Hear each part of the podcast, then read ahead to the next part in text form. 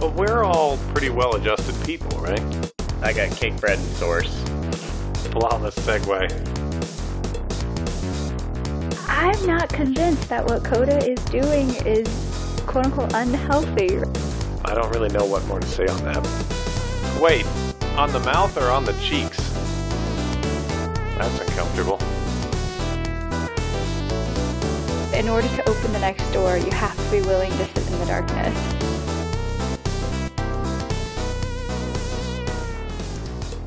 Hello and welcome to the Emotive Pixels podcast. I am Will Atkinson and I am joined by Paulie Kroll. Jeff Gariando. Nate Stevens. and our very special guest. Dr. Frida Lee, psychologist. This is our very special episode for The Beginner's Guide. Before we get started, please be aware that all of our podcasts are extremely spoiler heavy. If you're afraid about getting spoiled about anything in this game, stop now, go check it out, and come back. It's only about an hour, hour and a half. Well worth the playthrough, but welcome to come listen to us. In order to help introduce our cast members, we like to go over a little bit of a, a question. So, to start this podcast off, what is the favorite thing that you've ever created? Ooh, that's a very good question. We'll give the guys on the podcast a few minutes here to think about it. I have a, a couple of them, but I think probably the one that is most relevant to the moment is I think that this podcast is one of the, the most, one of the things I'm really happy about having had a hand in creating.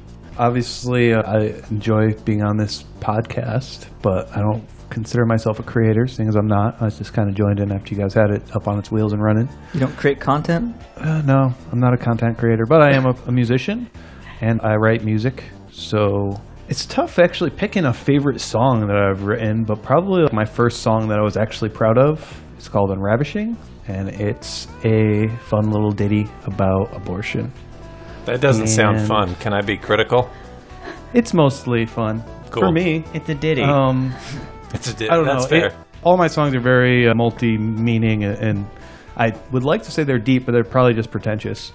But it explores the topic from many different angles, and that's why I think it's fun because it's not super judgy. Is there a way for us to hear it?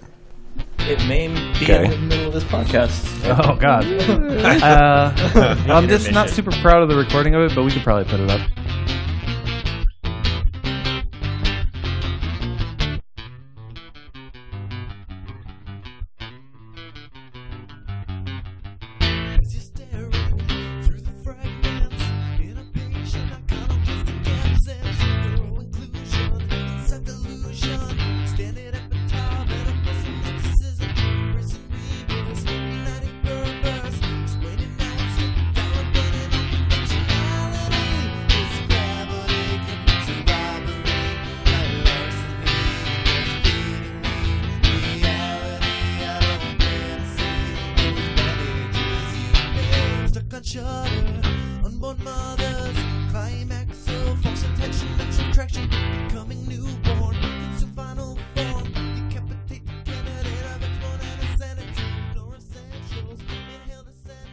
Flip the coin on his happy little ditty and go with uh, strong running in my life right now would be the fetus that's uh, hanging out in Dr. Frida Lou's belly. Dang it, my I stole God. mine.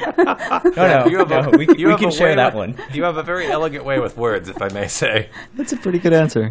He's got me beat. if I have to top that one, because that was mine, It's the fetus in my belly.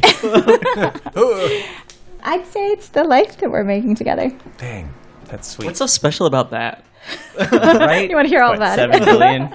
What? the engineer? No, I mean like the life we're living. You know, like Oh yeah, the home, the house, that's really good the too. baby, the whole life. I like it a lot. Yeah, our jobs. Well, quite a bit more important than this dumb little podcast or any, any song I made.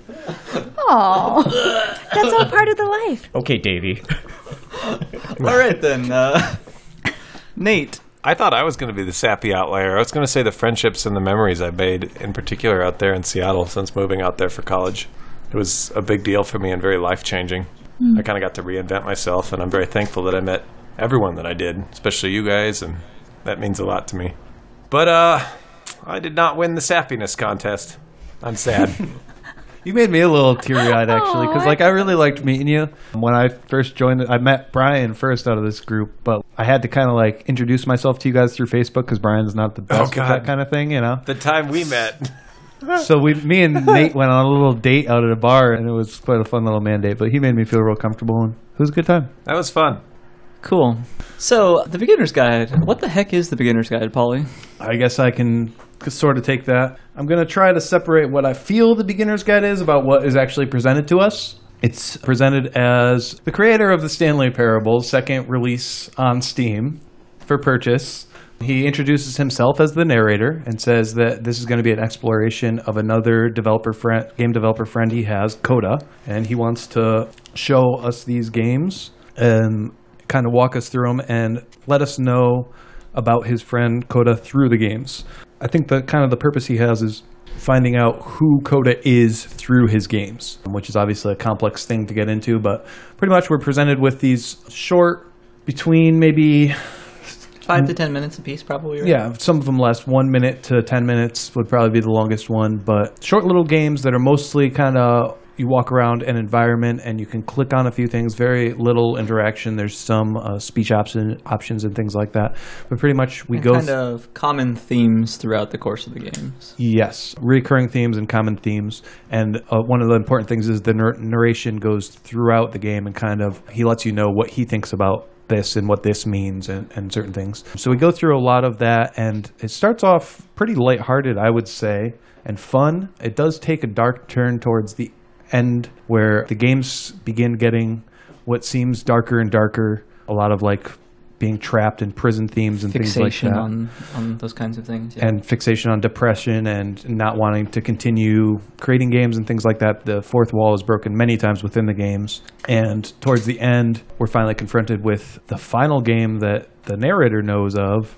It was sent to him directly that after he completely goes in and changes the code to the game, allowing the player to finish it, there's a message at the end directed to him, to the narrator, Davey Wreden, to stop trying to add meaning to his game, stop changing his games and showing them to people, and that he doesn't want to doesn't want anything to do with the narrator actually, and he feels sorry for him and doesn't want him to continue showing his games to people, which is quite ironic, seeing as this game is an exploration of this other developer, Coda's games. At the end, you you have an epilogue where the narrator kind of talks about if he has a problem, what his problem is, and he kind of just after exploring that for a little bit, just kind of walks away and leaves you in the environment. There are a couple of themes which I think are important throughout the game. There's the, the theme of the, the puzzle. There's one puzzle that shows up in a whole bunch of the different games. There is the light tower. There are the three dots, which we believe uh, become to represent the machine inside. There's the standing in front of a, a crowd. There's the prison, like you mentioned. Talking both to these weird people and talking to yourself are both themes throughout the game. That's going to get into my more thorough explanation. But for an overview, yes, all these themes do happen quite a bit. Uh, especially the door keeps reappearing as a uh, the door puzzle where you open it on one end, you have to close it behind you before you can move on. At the end, there's a strong theme of social external validation. I mean, I don't know if we mentioned that. Like, it almost seems like that's what the game becomes about explicitly by the end of the game. Yeah, in the epilogue, he definitely says that directly. Yeah. we will dive into all of these themes and uh, topics here shortly. But before we do that, on a slightly lighter note, we're, it, it is time for Will's Quiz Minute.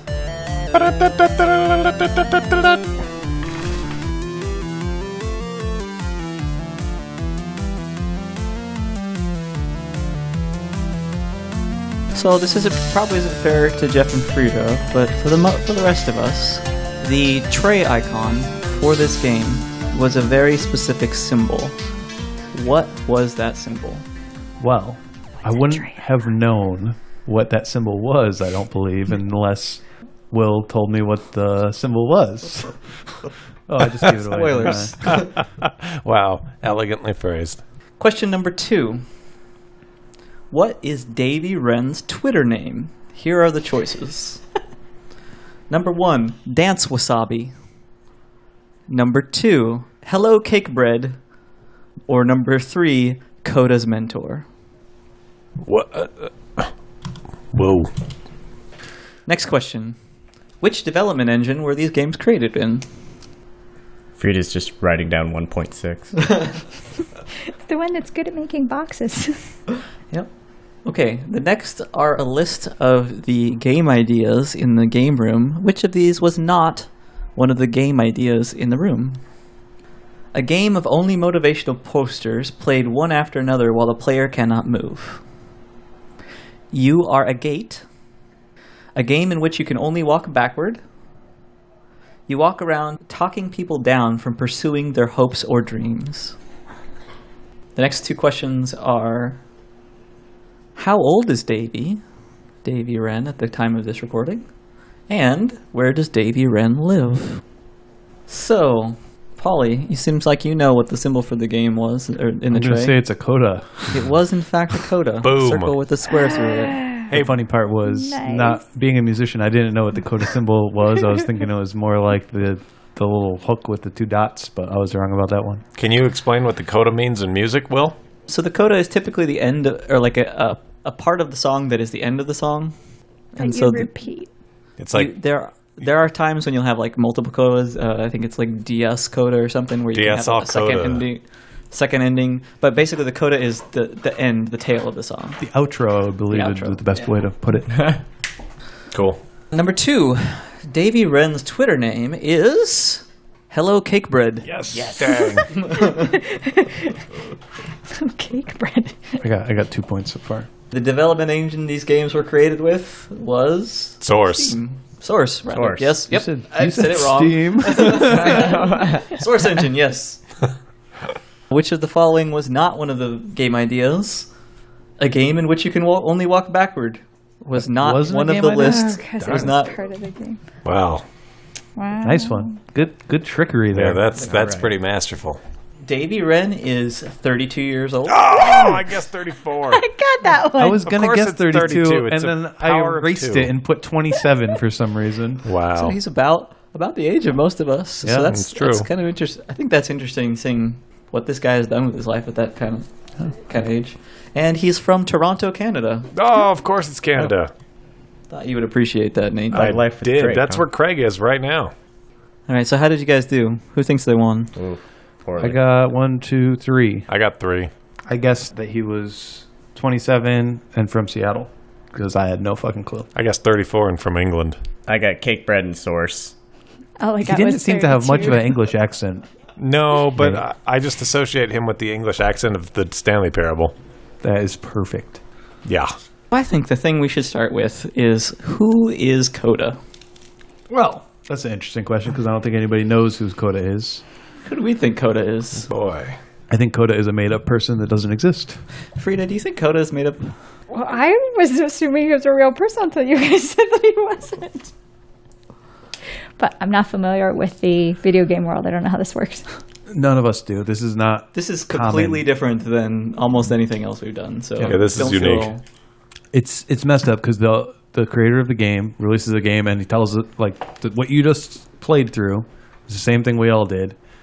But I, I I don't know. I have reasons for thinking that it's not a real person. Mainly the fact that I bought this game and him selling somebody else's work without their express consent would be violation of law. And unless Coda just didn't come forward for some reason and say, "Hey, these are my games and it's messed up that you're doing this." Also, I have faith um, that Davy Rendon is not a terrible person, which That- completely changes the view of the game. I think, which is why I love this game so much, Yeah, that's a good and it doesn't even make me sad. question. Fuck, Like- man. Did, this did game you say definitely made me it sad. doesn't make you sad? doesn't? No, it doesn't make me sad because that. To think that I don't know when to real. get into this, but I feel like talking with you guys a little bit, I was the one person who was like, "This game's kind of funny because it does something that's hard for me to hard hard for me to really explain." Because I mean, if Coda doesn't exist, then he created this whole narrative, including the part where he has a problem. Although he does have previous blog posts that we can get into about talking about his depression after making his previous game and from his need for validation. However, he's releasing this to the public in a way that we kind of have to explore these thoughts. So it's like a meta endless hole of crawling up his own ass and like it's it's just so perfect to like ever tr- try to find out what and the way he's like presenting it oh you can define your own meaning from it he will not tell anybody who coda is if coda exists or anything like that. That's why I love that, and it makes me smile once I realize all that. At first, it's like yes, it's obviously dark, but it's a dark humor that he's injecting into it for me. That's so fucking awesome. I'm very Oh, I didn't think of is it like as- saying an author who writes a book with two different voices or more than one character is, I don't know. It's like treating it differently because it's one author writing it. I had some problem with that as well, and I will recommend a YouTube video to help you through that, as it helped me. It's by Innuendo Studios. It's the title of the video is "The Artist Is Absent: Davey Wreden and the Beginner's Guide," mm-hmm. and it's more. I- I cannot sum it up. Obviously, it's a half hour long video. Definitely worth watching if you have the time. But it's kind of the main thing I would take away from it is a lesson that, that the person who created this YouTube video is learning from this game is not to mistake the narrator for the author. The narrator is something that the author creates for their art. I think that's a really good distinction. I, I think that the thing that gets people so entwined and feel like really personal about this is just the way that this thing is presented. It feels like i I'm presenting this to you when obviously he wrote this story with the intention of portraying it as a story, but it feels like a hey, we're having this one-on-one conversation. Hey, I'm the streamer. Here's this video game that I'm playing, and you guys are just feels really real, and It's and that's so part honest. of It's so honest. Like at the beginning, he says he says his name, his actual name. He doesn't come up with a fake He name. gives or his anything. email His address. actual email address, and he's like, "And what we're going to do is this. Is that what we actually do? No, I don't believe that. Now, the great part about this for me is it's possible that that is like there's still people out there on the internet that think that he stole some guy's game ideas and put them up and made money off it, and he's a horrible, horrible person. I don't believe that, but Well, he's this But like sympathetic character because he's like freaking out, right? He's having like a total emotional meltdown, and I actually thought that that was the most not believable part, just how desperate that part sounded. And now that sort of Polly's talking about this circular nature. I, I suddenly feel like I'm in on the joke. Like, this is like the ultimate exercise in narcissism because he's getting you to have this crisis with him. And then it's like, ah, the joke's on you. it's important to note that that I feel like some of the, uh, many of these feelings are actual feelings he had, though. But it's there's no good way for him to express them. Is there any good way for you to bring up the blog post he had before releasing this game? Yeah, so I'm going to go ahead and. There's a rather long blog post where he goes into details about what he wrote, and then he wrote a little comic. I'm going to go ahead and read the comic part. Before before you read the comic, just to give a little bit of insight as to what it's about, is uh, he he obviously created the Stanley Parable, and it got rave reviews. Like it, did, it was a very Cult successful classic. Everybody loved this game. and it's it's a good it's a damn good game. But he talks before this comic, he talks about why he's releasing it and how although he's super grateful for his fans, he had a lot of trouble dealing with how much praise he got and he started to go into a depression and, and have a lot of problems with it. So I, I would highly recommend that anybody listening go, if you've got time, go and, and read the blog post. It's at uh, galactic-cafe.com, and we'll, there'll be a link to it in the podcast. And he, like Polly said, he goes and puts the background on this comic, and I'll go ahead and read the comic. With There are a couple of nice little pictures to kind of illustrate it all, but here's the we'll comic. put a link in the Yeah. podcast. There's a phrase that's been haunting me lately Game of the Year. Since Stanley Parable launched, I felt kind of unhinged, floating between two emotional states. On one hand, a sense of ownership for this thing I've worked on for years. On the other hand, a loss of having turned that ownership over to hundreds of thousands of people. Adrift in this gap, I am desperate for something to latch onto, any form of validation that will give my work, the work of my life, meaning again. Game of the Year is one way of doing that. Every time a new set of awards comes out, it's like my ego just shotgunned a Red Bull. We're not here, we're not here, shit, shit, shit. No, wait, we are. We did it. We're on the list, thank God. I read the little blurb under our name, and it says basically the same thing as every other blurb about the game. I close the tab. Each new receipt of Game of the Year does little more than set the standard of my own satisfaction. The most significant and direct outcome of being nominated is that I become more deeply unsettled by being omitted on subsequent lists. Can't they see how deserving I am? The reality is that being given an award for your art is like being given the sun. No matter how you dress it up, the gift is ultimately intangible, distant. Trying to hold on to it will kill you. And like, I know all of this, but for some reason I continue to viciously crave the validation. I imagine each new Game of the Year list might shower me in.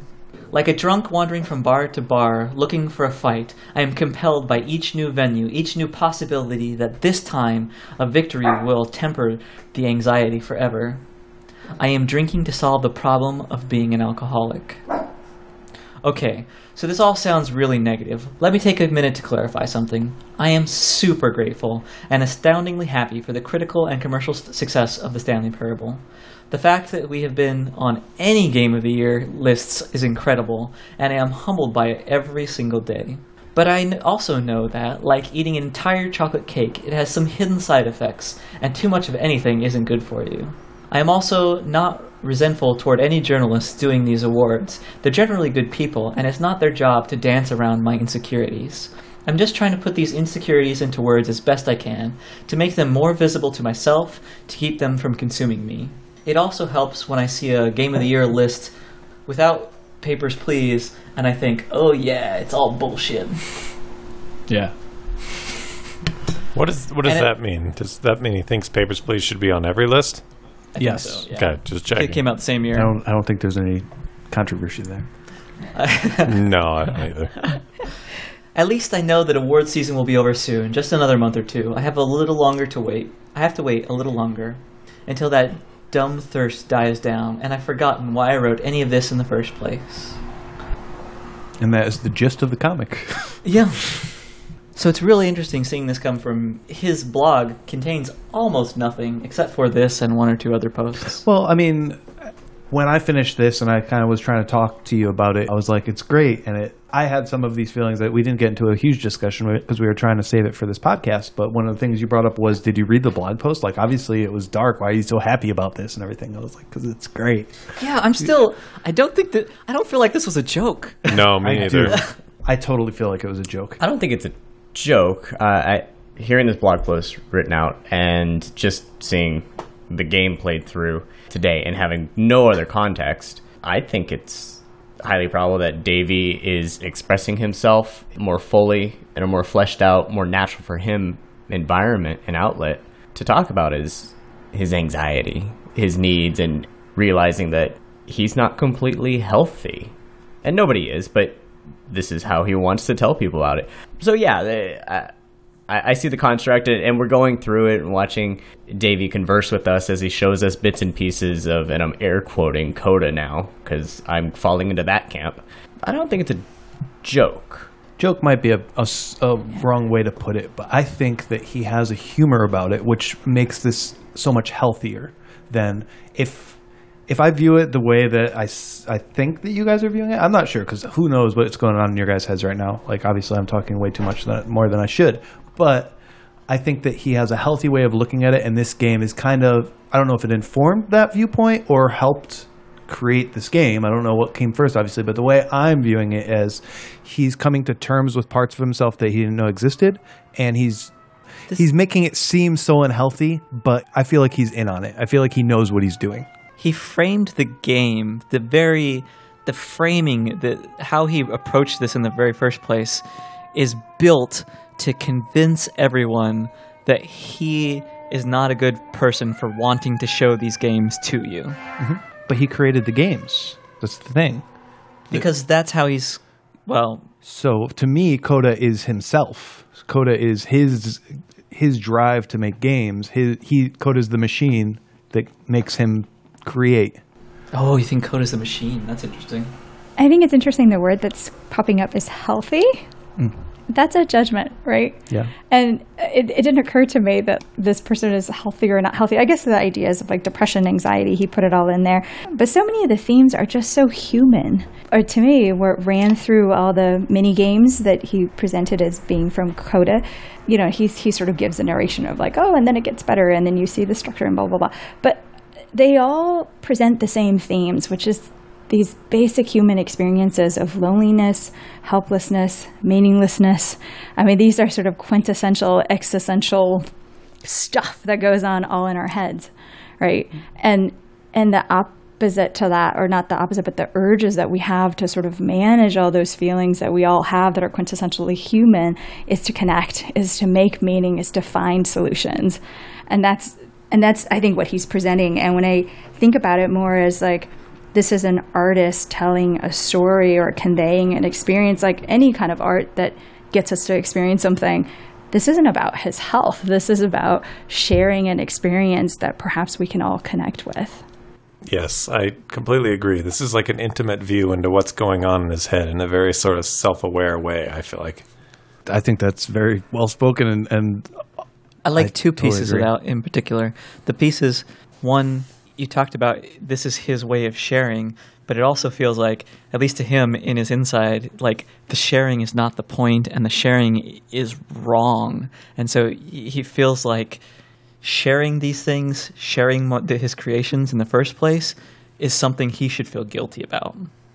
However, there's also the whole part that I think about that he also had these feelings after he created the Stanley Parable, and he talks about it earlier in the blog how everybody had so many questions about what does it mean, what does it mean, and he says that the meaning he kind of lost the meaning in telling so many people what the meaning was. He forgot what it was, and one of the things I think is a strong theme in this game is putting your own meaning to something, and what he does as Davey Wreden as a narrator is puts meaning to these games that's not necessarily there. As Coda says at the end, stop injecting meaning into my games. I, I definitely, at one point, Frida was sitting behind me. You yelled out, "No, that's not what this game means!" Right? I was irritated with his narration or his interpretation because I think it was like, no, let us do the interpreting. yeah, not all. Just because it's a prison, he even brings up the point. Just because it's a prison, it doesn't have to be dark. It could be something. You, you, the fact that as the narrator, he's just cheating his way through it, and he doesn't wait in the jail for an hour. He just gets out immediately, and he's like, "Oh, well, that part doesn't matter." But what really matters is how depressed this guy is. It's like maybe that's not what he's trying to say in this, and that's one of the things. That's why irony is one of the things I put on the list because here we are discussing the meaning of this game. it's a game about discussing the meaning of, and we, we just keep going down that hole. Recursively. Yeah, and that, that's that's where I like find the beauty in this art for for myself. That's what. So that's why I say joke is a bad term. Like it, it makes me happy that this was created. That's sort of like the Escher-esque theme that runs throughout this game. Oh, the Yeah. stairs all over the place. the and stairs, the visuals, the The mazes. Yeah. You also mentioned this is his way of communicating. There's a scene where you walk up and you're, and you're on stage, in, in theory, in front of people, and your whole point is that you're supposed to go talk to a girl. And it's like, whatever option you pick is wrong, and he is like this dialogue inside your head telling you that whatever you're doing, you're about to screw this conversation up, and this is the super most important conversation you've ever had in your entire life, and all you've got to do is make sure you do this absolutely perfectly. And it's like sticking that like putting all that social anxiety pressure all on your shoulders and making sure you're doing it in front of a big crowd and then there's all a bunch of people who are like pushing you around and the tension of that communication that conversation of- of what a real life real life what is thought of as a traditional one-on-one healthy conversation being something that it, he's completely not comfortable with i think was really an interesting part of the story And and the fact that it's conveyed in su- with such simple graphics and such simple the people that are around you that are crowding around you are bouncy pinball things, you know. But there's still that feeling there that I don't know. It just it's so the concepts he's going for are so heavy, and it's almost like effortlessly the way that it comes. Like Yeah. it's funny I'm saying that, Yeah. but it like I like the game a lot. It's just like it's just like effortless yet elegant uh, encapsulation of that experience of social anxiety because that's exactly what it is. It's being feeling like you're on stage even though you're having a very intimate one-on-one conversation. And it's the fear that the spotlights are on and everything you say matters and everybody is judging you. And instead of being able to be in the moment to have that interaction what you're doing in your mind is all the things that's going to go wrong.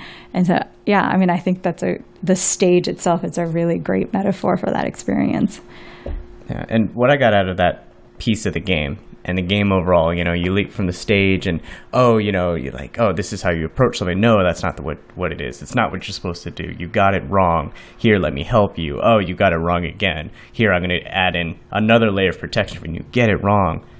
And then you get to the last game, the tower, and the games immediately before that, you know, Coda is is going down this dark hole and The press conference. Oh yeah, you know, and Davey's getting worried about his friend, and he's like, "Oh, he needs help," you know, but he won't talk about it. I need to. Uh, I can solve this. I know what's wrong. I know what to do. I can do this. I can show his games around, get him the validation that that Coda needs. But at the end, you know, it, it, as this this last very complex and punishing fuck you, Coda gives Davey the very explicit message of "You got it wrong." That is not what I wanted. That is not what I want from you. You you tried and you tried and you tried and you were you were just barking up the wrong tree. which is what adds such mystery behind like who is Coda because is that the, the developer of this game saying that to us is that him talking to himself did he actually have a developer friend that he had some kind of relationship with this with I mean because he leaves it so open like that it lets us inject our own meaning to it I absolutely love that little line. Why do you keep putting the the Yeah. light towers in my games? That's like a twist. I'm just like, whoa, holy crap! yeah. like Davey's been lying to this this whole time, or has he, or is he now, or or oh Yeah. man, yeah it goes it goes it goes deep So if Coda, so somebody said maybe Coda's the machine. So if Coda's the machine, and I'm interpreting the machine to mean the drive to create, as well as that sense of feeling trapped, like once you've created and now you've set yourself this bar and that you have to keep creating, and that the machine stops working. So not only are you sort of stuck in the trappings of the machine, but you've also sort of ran out of these creative juices. If that's what Coda is, I'm sort of thinking aloud here. What does it mean that then the machine says, no, that's not what this is about. That's not what creative or, or sort of the, the creative muse is about. Stop trying to interpret me. It, it just, it's, you know, I'm what it is, right? It, it's what it is. Yeah, yeah. It, it's it, it's unso- it's an unsolvable question. Obviously, we could explore this deeper if we want to. We could we could go further and further down this. I mean, to me, I think it's kind of just the fact that its name is Coda. It's I, I'm the one that said that Coda is the machine, but I think Coda has multiple kind of meanings to to him, and I think Coda is kind of he calls it Coda because it's his outro. It's his way of getting away from the Stanley Parable onto whatever he's moving on to next. And this that's why I think this game is so important to play after Stanley Parable. I'm sorry that you guys didn't play Stanley Parable first, so this part isn't probably going to make sense. But Stanley Parable is also another very open-ended game with multiple endings. Some of them very depressing, some of them kind of happy, some of them just fun. It's very much about game design, as this game could also be interpreted as. And I think I feel like this is more about game designers. yeah, yeah, and I think part, one of one of the things he's exploring here is that exact thing of so many people ask him, "What's the meaning behind this?" Like the closest thing to a prison in Stanley Parable is when you go back home, and it turns into your office. He's kind of like lost, like he said in the blog, he's lost the meaning behind it, and like he used to have strong feelings about this, obviously, but he's kind of he's trying. Coda is this mystery to him as well, where he's trying to find what he was feeling then. He's trying to explain, like, this is what my art meant. Please just come back to me. I, I could show everybody that it all made sense. Trust me. But he can't do that, obviously. So it's hard for me to like apply feeling to apply like meaning to it or anything like that. But there's so much meaning to it. If that makes mm-hmm. any sense. I think that's why he made it so enigmatic and said he's not going to say who Coda is if Coda's a real person, that kind of thing, because he's leaving that up to us. Because I mean, it's kind of our problem now. you know.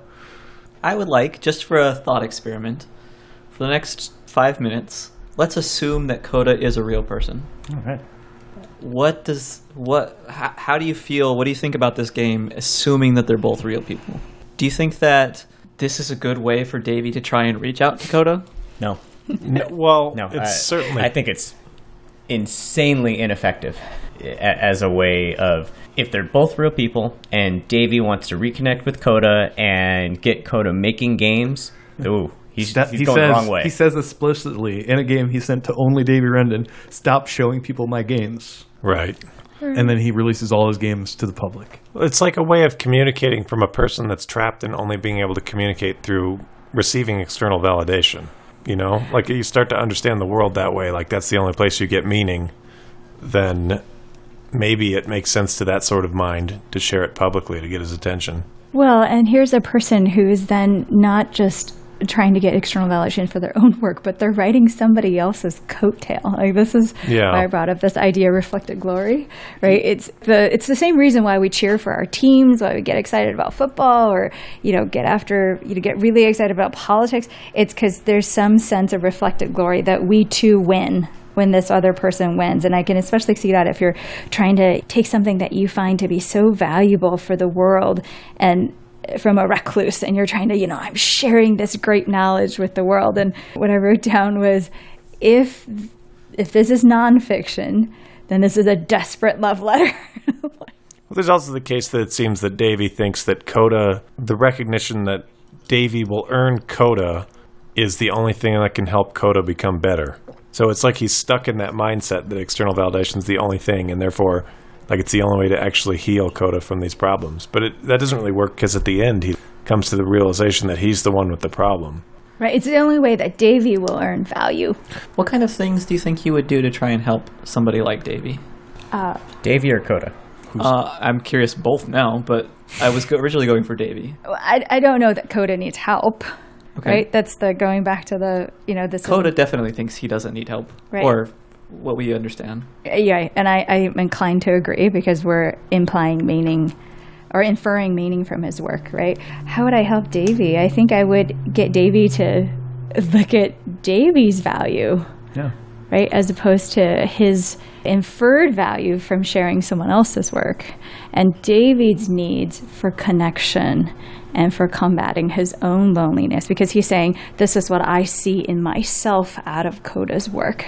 So I think of like Polly and I are huge fans of uh, this group Giant Bomb, but basically their whole the, their whole point is they sit and they play games and they talk to people about games they've played. So the value that they provide is showing you other people's games. It feels almost exactly like what Davey's doing in this situation, and I personally think that there is a hell of a lot of value in what Giant Bomb does to provide, and it, it's I don't see a really hard line between what Giant Bomb's providing and what Davey is doing to provide kind of this commentary on Coda's work.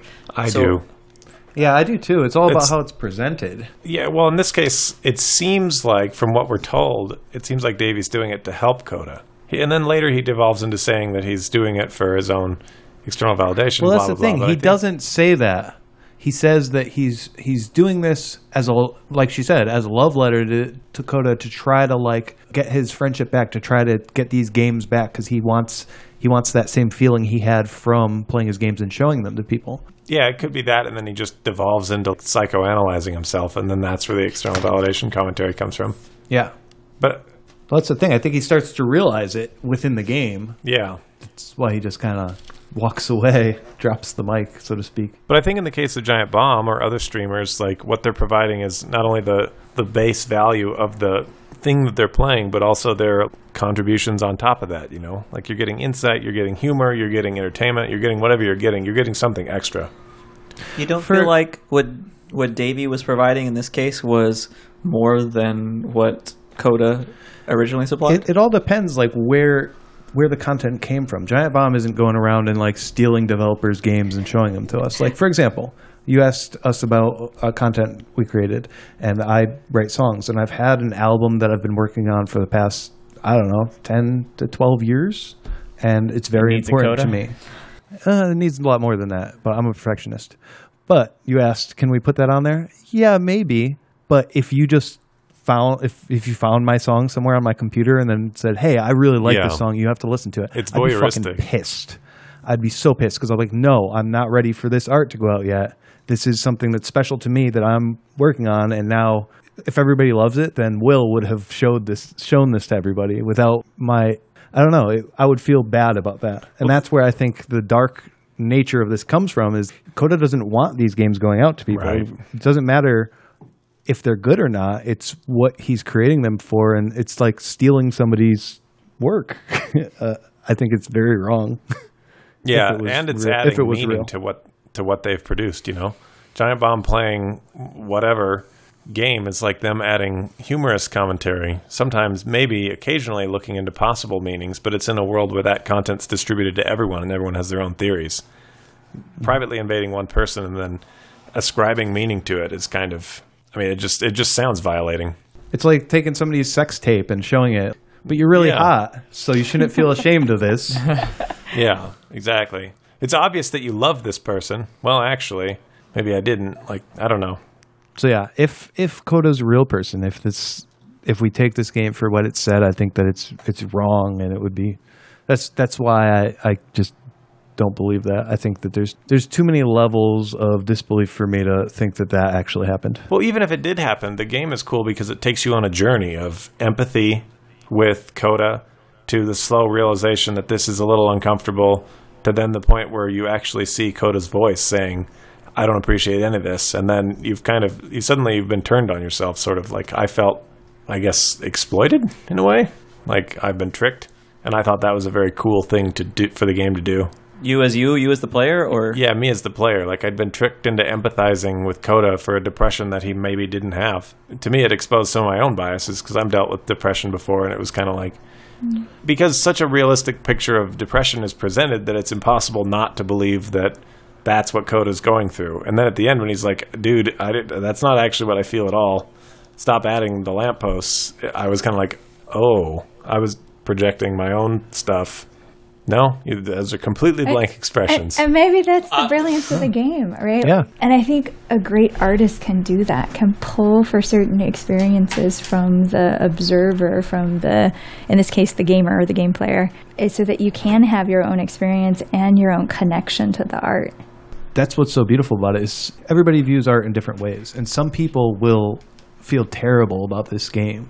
And I'm not saying that that's like Some a great thing for an artist to do, but if I was an artist, I would probably be proud of myself if I made some people feel terrible, terrible, and some people feel joy, and some people feel humor. You know, that's what it's all about. Like, That's to me, that's the goal. That would be my validation, is if everybody cares, I guess, or so something like that. Evoke a reaction. Right? Yeah. Not everything's a happy pop song.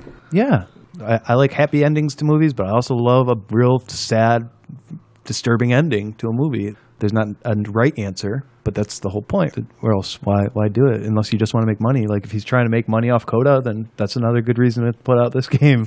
you know, I think there were. it was like thirty dollars when it was released. I mean, I think That's there, not cheap. I think there were two points, but definitely the first time where you read, "Hey, I need you to stop talking to me." yeah. Both both times I got to that line, I had to stop and and had it again right now. Had a little tear. That is such a powerful statement.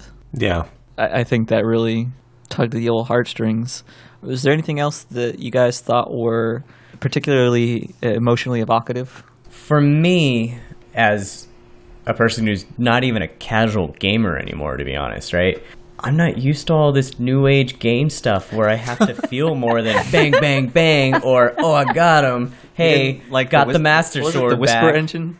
You know, shoot, shoot, shoot. yeah, I mean, that, that's what I'm about. And then I'm like, oh, okay, okay, it's this kind of game.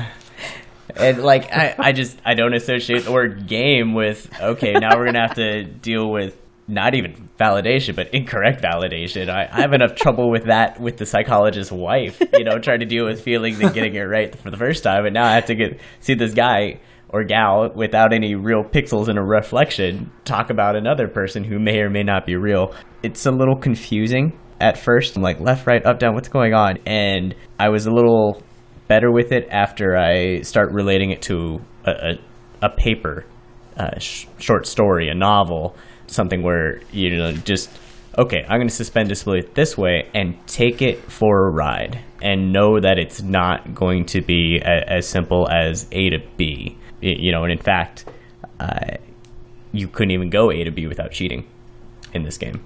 I think I heard you say you felt confused. Do you think that? Totally. Yeah, I was very confused for a bit because it was like, what am I supposed to feel about this game? What's the purpose of this game? What what does the developer, what does Davey want out of it? I, I was thinking of big old school blockbuster stuff like Mech Warrior 2 and all the Final Fantasy, and like, what's their objective? Make money. How do they do it? Um, ha- make me have a good enough time to spend 40 50 70 dollars on a game and tell my friends about it. On this one, you guys said it cost what, like five bucks? now it's pretty cheap. When it released, it was thirty dollars. Okay, thirty bucks down to five, and I'm like, is this guy? is this his livelihood? Is this what he wants?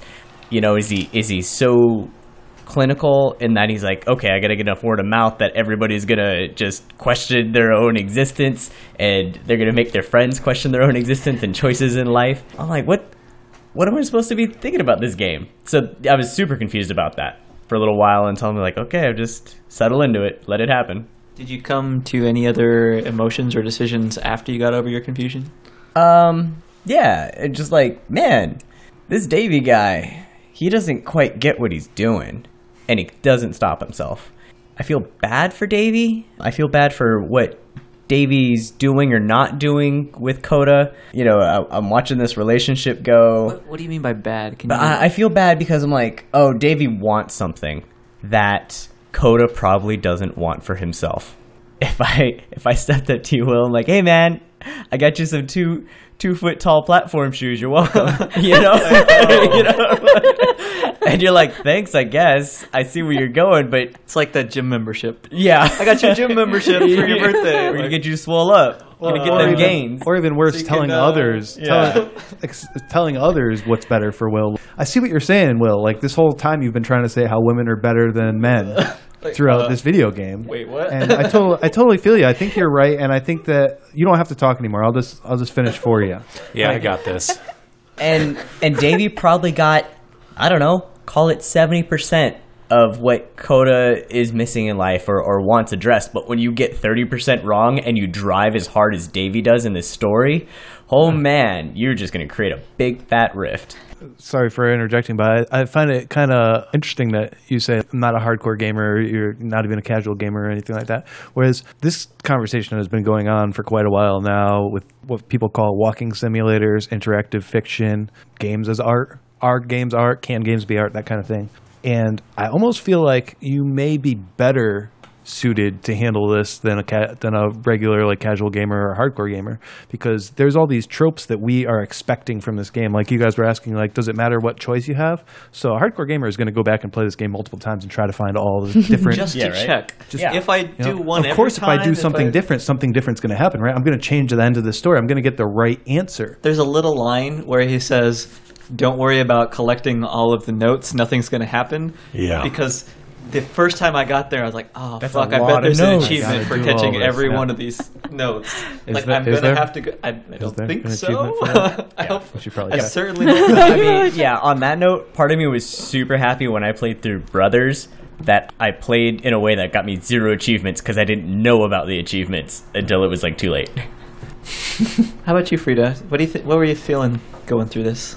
I thought I, I didn't know to expect that it was fiction, so I was like, "Oh, Davey, come on, dude!" I just felt bad for him throughout, and I just thought his interpretations were so overly interpreted.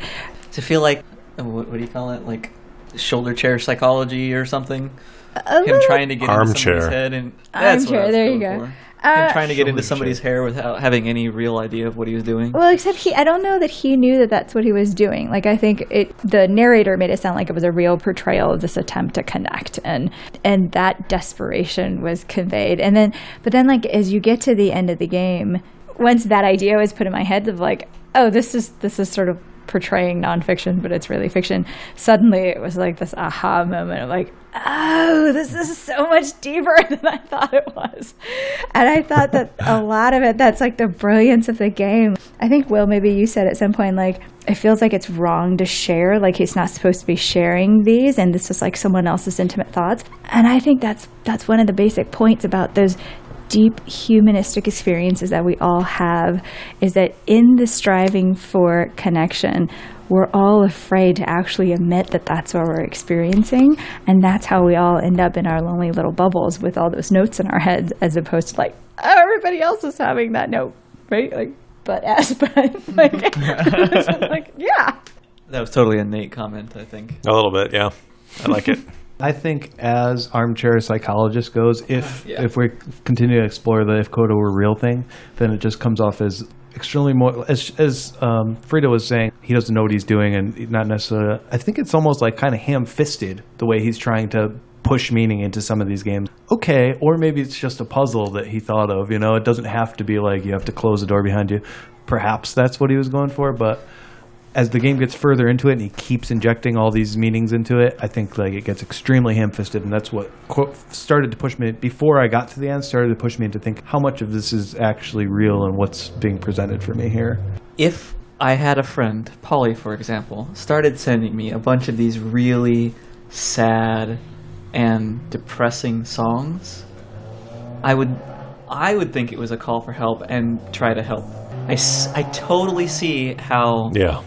That is a valid and appropriate response from Right. Davey to try and help his friend. I mean, I was asking those questions about like, wait, are these guys actually hanging out in real life? What's the context? Or is he just getting video games, or is he also like seeing him in real person?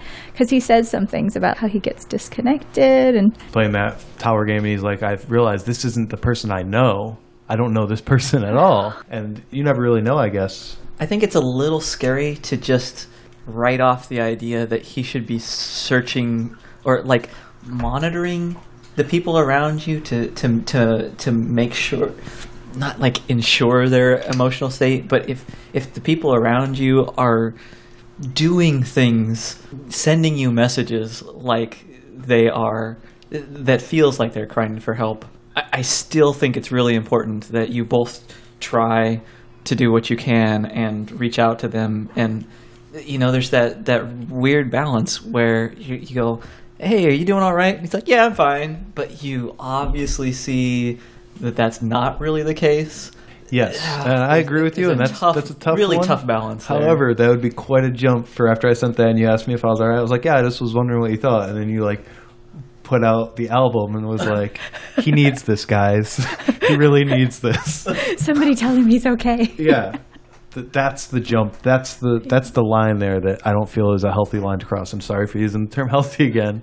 I don't know if that's the proper You word still for think it. he, uh, uh, Well, I think a big part of this game is analyzing the point where anything becomes goes from healthy to unhealthy, whether or not it's Davey's exploitation of his artist friend's intimate personal art, or whether it's actually Coda's art itself becoming unhealthy in its portrayal of prisons or what have you. and just figuring out if you can find out what somebody's actually thinking from their art. Like, Yeah, like devoid of there's- context. There's people that write horror movies that could be like the happiest people in the world, and they just really like the genre, you know, and they, they did all this on purpose. It doesn't mean you're necessarily a dark person, or even further, it doesn't mean like you they're different than anybody else. They're just in touch with that part of themselves. So, but we do that with everything. I mean, that's our podcast, right? We like look at all these games like, what does this mean? Wh- What are they trying to say here? Is something that common co- commonly comes up, and it's an interesting topic to what can you actually grasp out of that you know i mean obviously i like doing it that's why i'm on the podcast but do any of the episodes we've put out could that be hurtful to the developer probably you know it's there are definitely games we've had, said unkind things Yeah, about. my, Yeah. my comments on fucking rocks whatever that crappy game sci-fi you know what i'm talking about yeah i mean even on a more practical level it's just it's one of the troubles with art like if polly tells me his favorite song or his mo- the song he's most passionate about is one about abortion even at that point it's not really smart for me to conclude that Polly maybe have had personal experiences with abortion. I just I can't make those kind of assumptions. That can be a topic that has abstract interest to him, or it could be very viscerally personal. It would just be weird if I went around being like, "Hell yeah, my Paul, my friend Polly is like, I, I don't Yeah. know, you know." and there was a time when i had more hid the meaning of my songs a lot more but then i started to take like a perverse enjoyment out of telling people exactly what it's about without giving any details because i like that reaction that i get uh, i don't know How do you tell someone exactly without details? like I did to you guys. I told you this song's about abortion, but I didn't say it's pro Okay, or I see. against or anything like that. I just said that's what it's about. I gotcha. And it's obviously a controversial topic. There's it's shock jock, it's cheap, but there's also a thrill out of it. You know, my first playthrough of this game, I thought that it was about the nature of criticism of art, video games specifically, but, you know, you can expand that to art in general. But this time we're talking about it, I think it's more about the creation of art itself, less about the mm-hmm. reviewing aspect. Yeah, like the creative process. Yeah, absolutely. and the experience of success. I think if we look at it as as a art piece as a whole and we assume that Coda is not real and that you know that there's meaning beyond his ex- sort of what he explicitly says about trying to convince his friend, blah, blah, blah. I think there's all the themes that come back up. I think all those pieces have meaning, like the dark room with the cloud or the smoke, you know, the three dots. I'm sure there's all this stuff that, that I don't quite know yet, but, you know, I have thoughts about what all the other pieces might mean. If you're, if Jeff, your friend started giving you games that felt the same kind of themes that Coda was going down, Yeah. how would you have handled that Uh, situation? I'm gonna sidestep that question just a little bit. in that, one of the things about this game where I'm like, okay, okay, it's a game, it's fiction, it's cool because the way Davey presented the issues he's having with Coda, or that the issues he believes Coda is having, is almost purely through okay, here's this game, and now we go a week a game, a week a game, two months a game, four months a game, and then I don't hear anything from him for like six, seven months a game. In real life, you probably email your homie or you call him up or you're like, hey, what's going on? How is it? And you have other paths for communication, uh, not not simply analyzing every pixel and going through and digging source code out. You presented with Davey as being this this person who who just has such social anxiety and, and the inability to correctly read a person that he's actually more comfortable telling strangers how he went through the code of a game and looked for similarities and ways to get past certain points that were never intended to be looked upon. And he dug deeper and deeper, and even that's a violation of probably what Coda was going for in his games, right? Why would you make a solution for something that didn't have one? That said, in real life, uh, if I've got a friend who's showing signs, at least that I can read as being troubled, I ask them, you know, hey, you want to talk? Can I be there for you? If uh, I get an answer that is a little proactive and, and a yes, let's get together. We get together and we talk and I help identify things as best I can. Or if I if I get pushed off, I have the good fortune to be able to turf that to a psychologist and be like, hey, um, what are your thoughts? It's literally what I do quite often with friends and family and just anybody in the world of like, hey, what's probably going on? I don't know. What do you think, sweetie? So, what do you think, sweetie? Flawless segue. um, I think the question posed to me would be a little different because I was listening to uh, Will pose the question to you because I'm thinking somebody was sending me games that has a slightly different meaning, knowing what I do. And that that's just too obtuse. like if somebody's coming to me, they're coming to me for something. Yeah, but I, I think I would I would do what Jeff does. I would I would offer help. I would be specific about the help that I'm offering.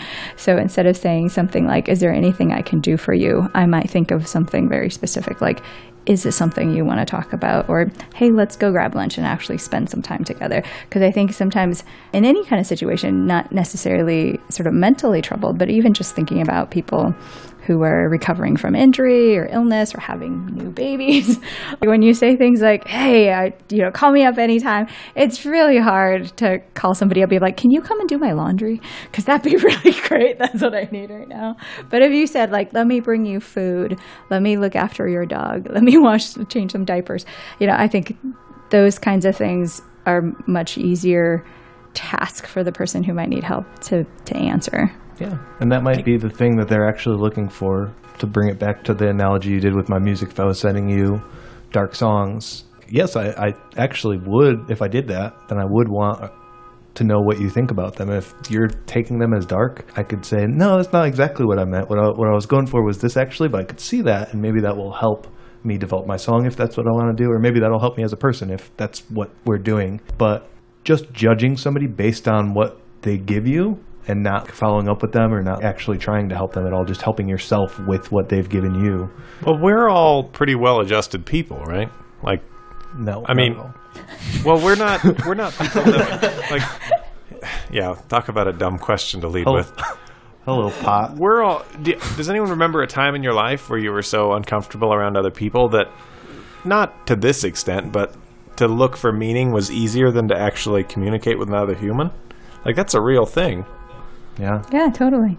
Again, this is you know an extreme, but I I remember parts of my life where I was terrified of other people, and I would do anything to avoid being out with other people. Like I was definitely that guy. And that's the world we live in now where you could do that and you could just put what you're thinking out on Twitter and then, mm-hmm. like, Yeah. good luck. Mm-hmm. Because the response you, You get might from get Twitter elected. isn't going to be as healthy as friends that you may have in your life, actual people that care about you. Right. Yeah. Um, And, and in fact, it's such an ineffective way to communicate and actually get help because you feel like you're screaming for help, mm-hmm. and, and yet you have no idea whose ears that actually landed on. And when you don't get help, you just construe that as more meaning that there's nobody that cares about you, that the world is not helping me. Yeah, it's self reinforcing. Totally. So I think I would, if I were to ask you the question, I kind of would have asked it in a different way. If you had, um, let's say, a patient who give us all the details on all your patients, please. No can do. Patient Hypothetical, hypothetical patient. who didn't want to communicate with you in person, who would rather send you tweets or send you six second Vine videos or Vine doesn't Um, exist anymore. Limited time. this that that analogy could only work for another you know month or two they needed to perform songs for you but that's how they wanted to communicate with you one is that something you would accept in that kind of relationship or are there other Has that happened? So, I I mean, I, I do have patients who throws tantrums or writes nasty notes or sends emails, not necessarily to me, but this is how they communicate to people in their lives. And this is, in fact, what we're working on when they come in for treatment. And the task is to actually be able to capture some of those moments and behaviors in session and call it out and say, hey, I notice when this happens, you totally fall apart. And then when you fall apart, the person who's asking you to do this thing suddenly gives up asking you to do that thing because then you no longer have to do it. And you see how that's reinforcing of this thing that you do and, and it doesn't seem like that's making you any friends, right? So we'll analyze those behavior samples and try to practice in session. So in the therapeutic relationship, something more constructive or effective for them to get to their goal. And then the hope is that they then generalize this behavior to other people in their lives. And with kids, the benefit, which I work with teens, just a disclaimer, the benefit of is I, I tend to have family involved so that I could get family to actually practice with them at home. But yeah, I would totally call it out that many people can benefit from therapy because they have these patterns of interacting with people that are not necessarily effective and that they don't always notice. And that when you can help them identify, there are actually a more effective way to communicate what you need and get what you need. It tends to turn things around a lot for people.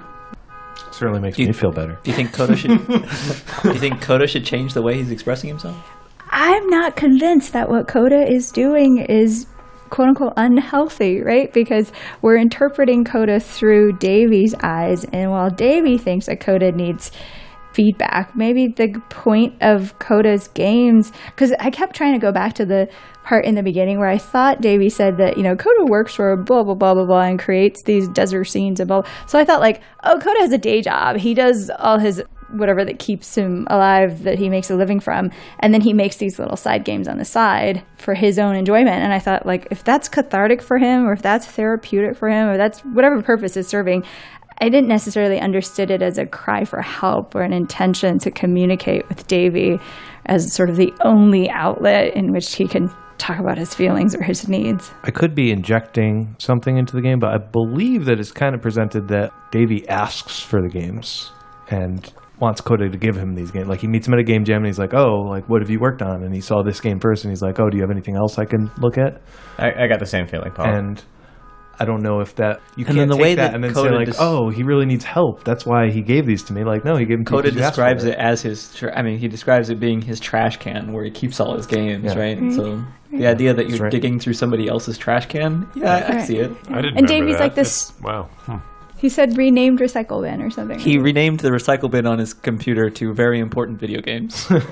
Oh. Huh. So I interpreted Davey to be the super fan. Like he meets this guy and he's so enigmatic and he sees himself in this guy and he just want to be like his hero and he just want to understand his hero and that's how he devolves into that desperation part at the end where he was like I think he said something about like and there's a piece of himself that he's not able to communicate and he's just so lonely like it then becomes about Davey. Yeah, definitely does turn. He's talking about, uh, did I do something wrong? It was was I Was I trying to find something within myself or something? Like he asks Mm-hmm. himself these questions, and although it's a dark turn for the game, I almost kind of think it's a It's a good him piece kinda- of growth for him. yeah, exactly. Like he's understanding what he's done finally. I don't know if. I mean, the fact that he releases the game after all that. Is Yeah, that's probably a not. bad He didn't quite get there.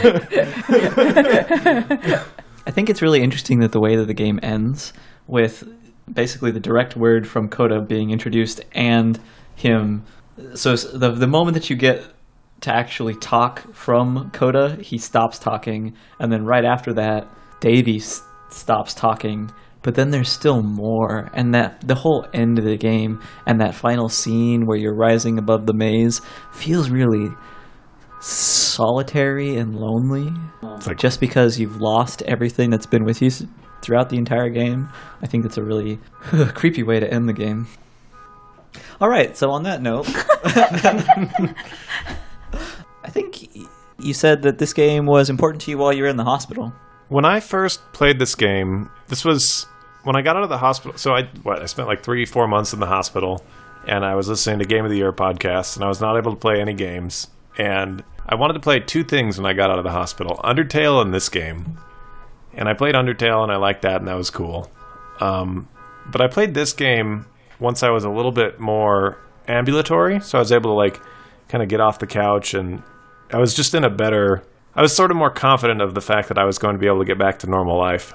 And when I first played this, my overwhelming response was that it was a scathing criticism of YouTube culture, kind of people doing let's plays, people people gaining glory of their own for other people's work.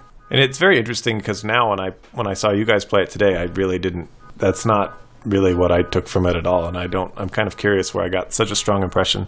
But the part in specific where he talks about external validation really rung true for me because especially in the hospital, I kind of realized that I was content to live life as long as I was getting attention from my friends. And maybe that's just a cynical way to look back at what was just me gathering strength from the people that surround me.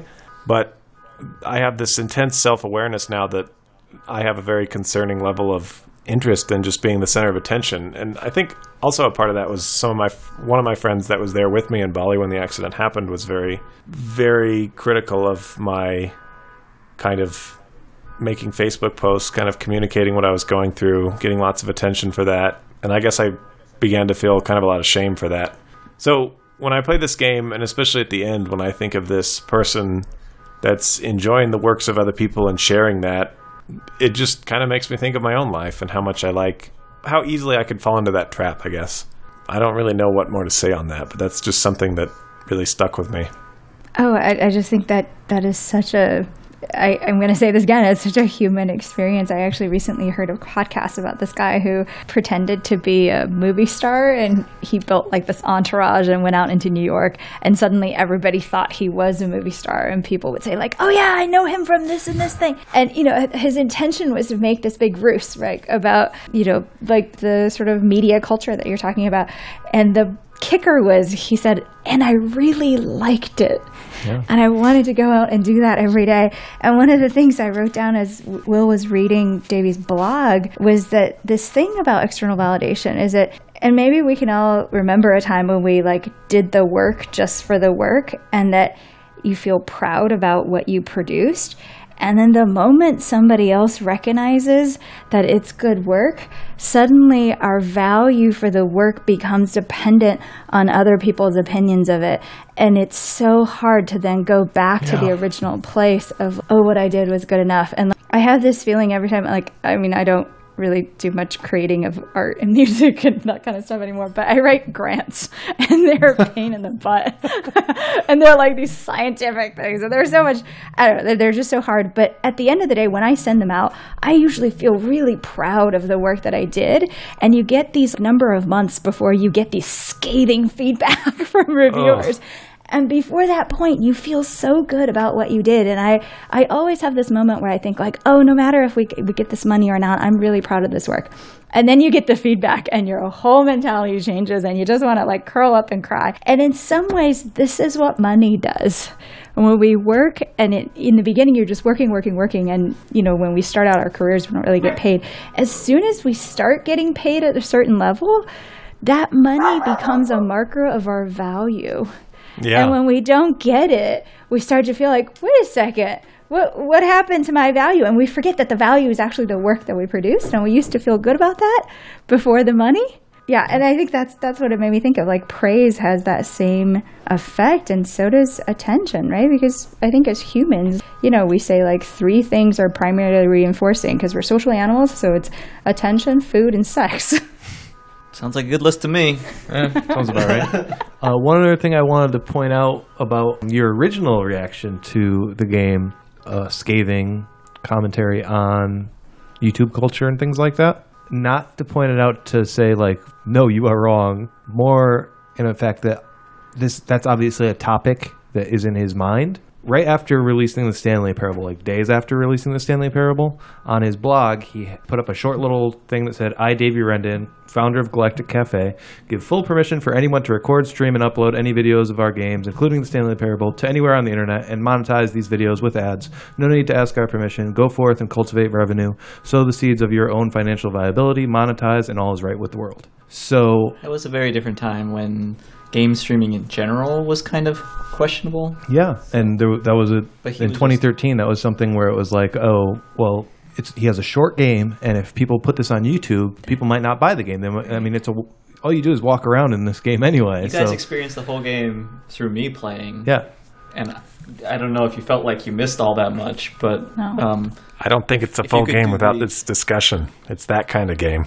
Yeah. Like I said, I don't want to say like you were wrong for thinking that, but obviously that's a subject that's in his mind if he's going to write something like that. Oh, yeah, It's for not sure. Like, oh no, you you got it wrong. It's more like that may be something he included in this.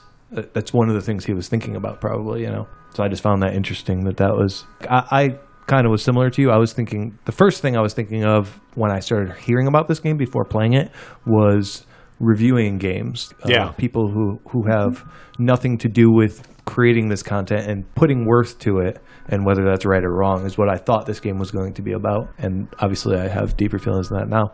But yeah, I thought it was kind of conveyed every everywhere I ingest media about games. This game came across as strange to me because nobody really wanted to talk about it. The Yeah. reviews I read of it was like, well, there's a lot of different ways to look at this. There was a, a big discussion online because one of the reviewers, I believe from Kotaku, it could have been Polygon. I'm not too sure anymore. She said if you have a problem with this game after completing it, then you can return it to Steam. And everybody took that as like that's messed up. She's saying to like not give this developer any money. so Steam's developed a new policy lately in the last year or two where if you've played less than two hours of the game, then you can request the money back. This game only takes an hour and a half to finish, so So obviously Twitter freaked out on the reviewer and was like that's that's not right to say and she like updated and clarified like what I meant was if you have a, I didn't want to spoil it, but if you have a problem with the moral ambiguity of this game, then if you feel bad then return it and don't give the developer any money. And the creator D- Davey Wreden actually said like he supports everything she said about it and he agrees with her. There's no hard feelings or anything like Just that logical. a little bit of a spin on it that I read, I don't know how true it is, is that she received validation from him that she felt good about what she said. So to me, that says kind of like he, he discussed what the actual meaning was. Like he didn't keep it from her because she had this whole shitstorm on, on her ass. But you can infer that as kind of meaning that this game is a work of fiction. I think. You could also. Or, or he could way, be guess. like, Coda's cool. I'm giving him the money. Yeah, yeah, it could be the other way. Yeah, that's true. putting all this money in a in a trust for as soon as Coda comes back to me. Yeah. He's locked in a dungeon right now, so he can't talk. But He's so mad at me. He's never talking to me again. I think the last topic that I wanted to talk about was the music in the game. There were there's also some sounds which I would like to talk about. But Polly, what can you tell us about the music for this thing? well, I liked the music. I think for the most part, but it it was created by Dual Ryan. Is his I guess performer name? It's uh, Ryan Roth, um, and he has done music for a lot of games. There's a huge list of games he's done here, but some of them include Electronic Superjoy, The Yawhg, and where I first picked up his music was in Starseed Pilgrim. Very abstract electronic stuff he did in that game. So obviously, this game is a little bit more score-like, I would say, almost like movie score-esque. A little ambient. Yeah, a little bit of ambient music and uh, Do you think Dual Ryan worked with Davey or Coda? Ooh. I think I think Davey because one of the the things I question. That's actually what I wanted to talk about was I think sometimes the music, as you brought it up, is discordant and almost it, there's almost like a, a heavy ominous presence to it in places. I think it also injects meaning into these games where I would doubt that Coda had music in the games, but maybe he did. I, I agree with you, Polly. Like it, it's too polished for the level of development Yeah. uh, that Yeah. he put into.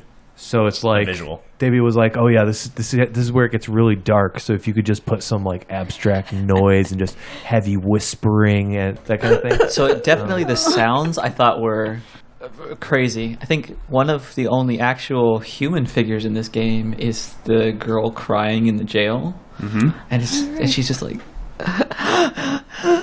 They didn't give her a blockhead, did they? No. no, she's one of the only. I think one of the only. Yeah, covering her face, but she has hair, and the jail is actually a, like a living room setting, but it's the jail that he created in the game. Well, so- and that was the part where like, is the jail on the outside or the inside? yeah, that could totally be a piece of art in a museum. That picture right there, her huddled on the couch crying, you know, like powerful stuff. And there were a bunch of things like that. And um, when I had my eyes closed, listening to the the spaceship, and I'm like, what is going on Oh, what was here? that like? Um, And the game closes with a song by Dual Ryan with um, what's the name of the woman that sings on Helena? that?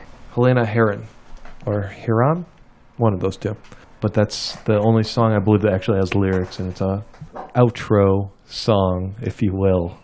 You get the I joke will. there because Coda is like an out- outro. very nice. Yeah, I did it. One thing that I almost brought up five times over the course of this game is a company called Blendo Games. So Polly is shaking his head. Th- Their most recent game uh, was Quadrilateral Cowboy. Ah. But before that, they made about a half a dozen other games. But the thing that's really interesting about them is they tend to be these short, 15 minute games, pretty simple, very, very simple graphics, like Quake 3 level graphics. But they sh- show these quick stories that you could only do in video games. They're like 15 minute vignettes. They're really, really interesting. They're on like itch. Uh, so I'm not sure where you can get them. I think I downloaded them. Gravity Bone was the one that first got me turned on to them, and, and the one that I can really think about. And I think we'll probably do a Quadrilateral Cowboy episode later. But if you are at all interested in the kind of, I would say, like the development mentality that Coda was into, I think these are some a, a good just going through their back catalog is a, a cool, interesting way. And actually, personally, I think that that idea of coming up with a a 15 minute experience and being able to really explore the versatility of video games as a, a communications or an entertainment me- methodology, whatever, Mechanism. um, yeah. Are, are really, really interesting. That's kind of the premise of itch, isn't it? Itch.io. That's what I think of that website as being useful for is those those experiences that are too small to really fit into any other game platform. Um, so I personally haven't explored itch, but I, that does sound like what I hear from there. So maybe I'll, I'll give it more of a try. Yeah, it might be a good place to start as well. I think one of the things that I like the most about both this game and the Stanley Parable is the intense level of self awareness, almost an awkward paralytic sort of self analysis. And I get told a lot by people that I actually get really close to and start talking about how I think too that I think way too much and that there's always too many thoughts going through my head. And playing his games really makes me feel like I have someone who's also in that boat. It feels like he kind of made the Stanley Parable and started analyzing what was going on in his head. I mean, that blog post I think is the real giveaway of there's a lot of I think what he felt was not unique to him. I think given that level of success, a lot of people would have felt similar things, but his level of verbosity and self-awareness in analyzing it is something that I think is really interesting and cool. I just really like that. I mean, I remember in the Stanley Parable when he starts analyzing your ability to make choices and stuff like that, just being completely delighted with how abstract and cerebral it was. Cerebral was the word that kept coming up in that game in particular, and this one too. And for that reason, I really felt like these are something special. Yeah, they really revel in the fine details of what it means to be involved in either playing or making games, and I think that's really interesting. And he's got a voice that no one else is really able to capture, I don't think. So I think they're really, really unique and really cool. All right, Jeff, what do you think? What are your final thoughts on this game? What speaks to me most about this game, knowing that my experience of it is limited to today, is that we have easily spent more time thinking and discussing it than anybody anybody would spend playing it, and not in an angry "this is dumb," "this is." Uh, you know, a waste kind of thing, or you know, it's so exciting, but a lot more calm, thoughtful, analytical discussion, and with an exploration of emotions. Shouldn't be everybody's cup of tea, but if you have an hour and a half to play and a couple hours to think as you go on after that, completely worthwhile. Um, enjoyed it. How about Polly next? Well, I just, I just, it really angers me that some fraud game developer can put out this trash and expect us to find enjoyment in it. You don't. There's no gameplay at all. All you do is walk around. There's no enemy. Not enemy. even a game. There's not a mechanic to this. No. even Enemy is within. Um, Obviously, I appreciate the hell out of this game for reasons that are hard to define for me. He it feels like in creating this, he did something that I would love to do with my art, and I'm not sure exactly what that is, but part of it is the pretentiousness. I love pretentiousness, and I love Me too. that um that exploration this game begs to be analyzed and it also kind of hates being analyzed which is great and the the way that talking about this game if somebody didn't know we were talking about a game or saying the word game all the time even though that's a tough one for this one. It sounds like we're discussing literature or a piece of art or something like that and i love that especially like with the way that it's come up so often. Our games are like this yes obviously this is art to me at least. I mean if you if you disagree that's fine. That's your perception of it. If you just want to play a game where there's online multiplayer and shooting and things like that that's cool too. But i appreciated the hell out of this and i would love to keep talking about it with anybody who wants to listen i definitely recommend it to, to many people i would recommend if you've played this before Stanley Parable, go back and check out Stanley Parable because that's another great one. Um, I appreciate this more because I played Stanley Parable, and I actually like this more than Stanley Parable. I had a little bit of something that was missing from the Stanley Parable. If you remember, I believe I gave that like a 9 or a 9.5 or something like that out of 10. Um, This totally gets a 10 from me. I think it's a gorgeous piece of art that I think didn't get too much attention in the media, but I think it's looking back at this game, this is going to be something that's explored over the years in like talks about the recent game movement of indie games and games as art and interactive fiction, walking simulators, non-playable games, whatever you want to call them. I loved it. Cutting right to the chase, I I'm right there with you. I think this game is perfect ten.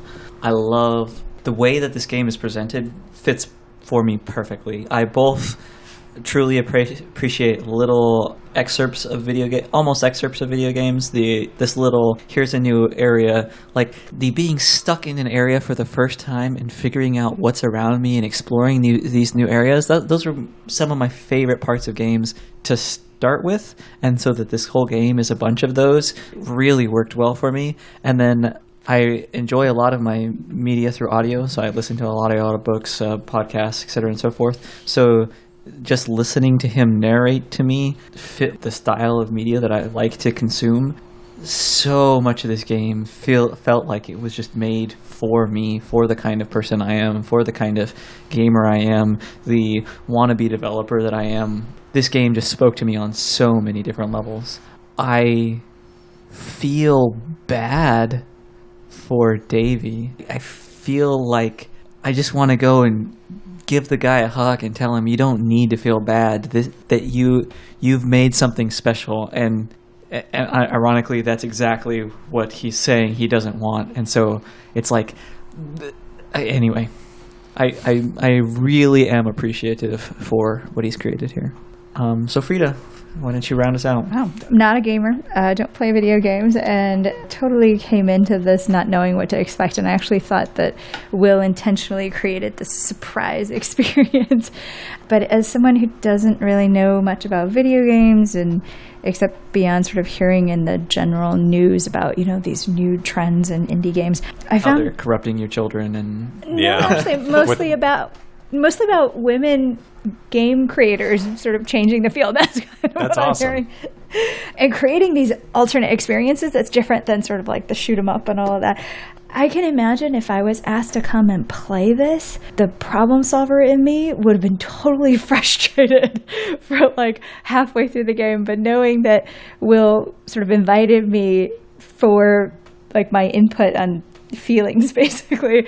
I knew that my task was different and i took notes i think differently. And i was just so impressed with how many universal themes that popped out to me as a person who doesn't play games and who doesn't really understand sort of the basic tropes that people were talking about. I easily connected with the sort of ideas that that were presented throughout like the the puzzle room where you go in and there's the black smoke. And what i thought was oh in any dark moment when we need to move on, you have to be willing to go through it. That there's no like, I just gotta wait to see what's going on before I figure out. In order to open the next door, you have to be willing to sit in the darkness, and then the next door opens. Right.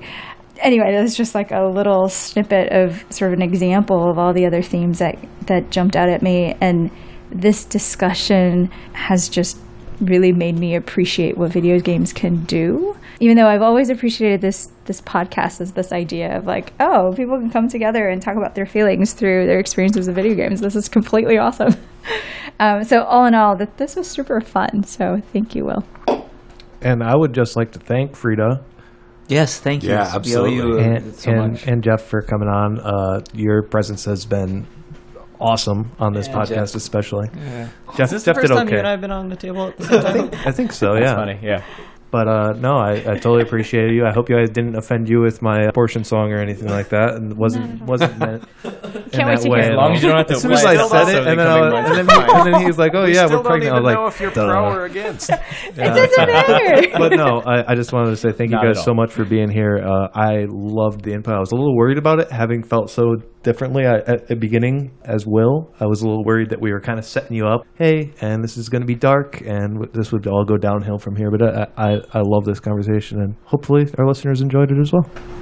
This brings us to the end of another awesome episode of the Emotive Pixels podcast. If you want more from us, you can find us on iTunes and at our webpage, www.emotivepixelspodcast.com. You can also like us on Facebook at facebook.com slash emotivepixels or follow us on Twitter at emotivepixels. And as always, keep, on playing.